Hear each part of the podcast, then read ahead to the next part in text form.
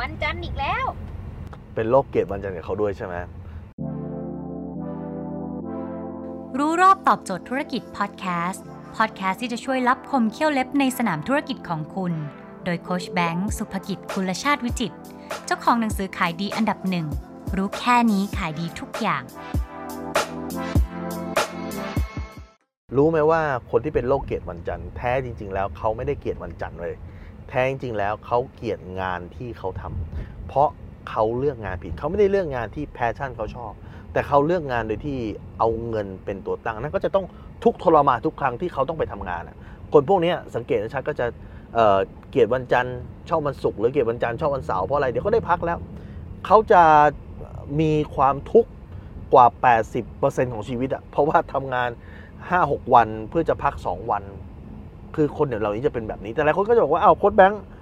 ไม่ไม่เลือกงานไม่ยากจนไม่ใช่เหรอถูกต้อง ไม่เลือกงานไม่ยากจน แต่ไม่เลือกงานก็ไม่รวย เพราะอะไร เพราะว่าถ้าคุณไม่เลือกงานทำในสิ่งที่คุณรัก สุดท้ายแล้วคุณต้องไปทำในสิ่งที่คุณไม่รักทำสิ่งที่คุณไม่รัก คุณไม่มีทางทำออกมาได้ดีได้เลยครับดังนั้นตอนเนี้ยถ้าคุณอยากจะรักษาโรคเกลียดวันจันทร์นะ ถามตัวเองว่าแพชชั่นของคุณคืออะไร คุณชอบอะไร เดี๋ยวนี้ มีโอกาสให้คุณทำสิ่งที่คุณชอบเยอะแยะ ยกตัวอย่างเช่นอะไร อาจจะเป็นอบอกคุณชอบโดเรมอน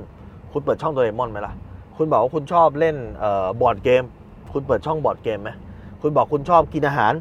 คุณเปิดช่องอาหารไหมเนี่ยมันมีวิธีการคุณบอกคุณชอบนอน เปิดช่องรีวิวที่นอนไหมคุณบอกคุณชอบ 18 บวก คุณเปิดช่อง 18 บวกไหมมันมีวิธีการทำเงินได้อีกหลายอย่างที่มันสามารถที่จะทำได้ เริ่มต้นจากสิ่งที่คุณชอบ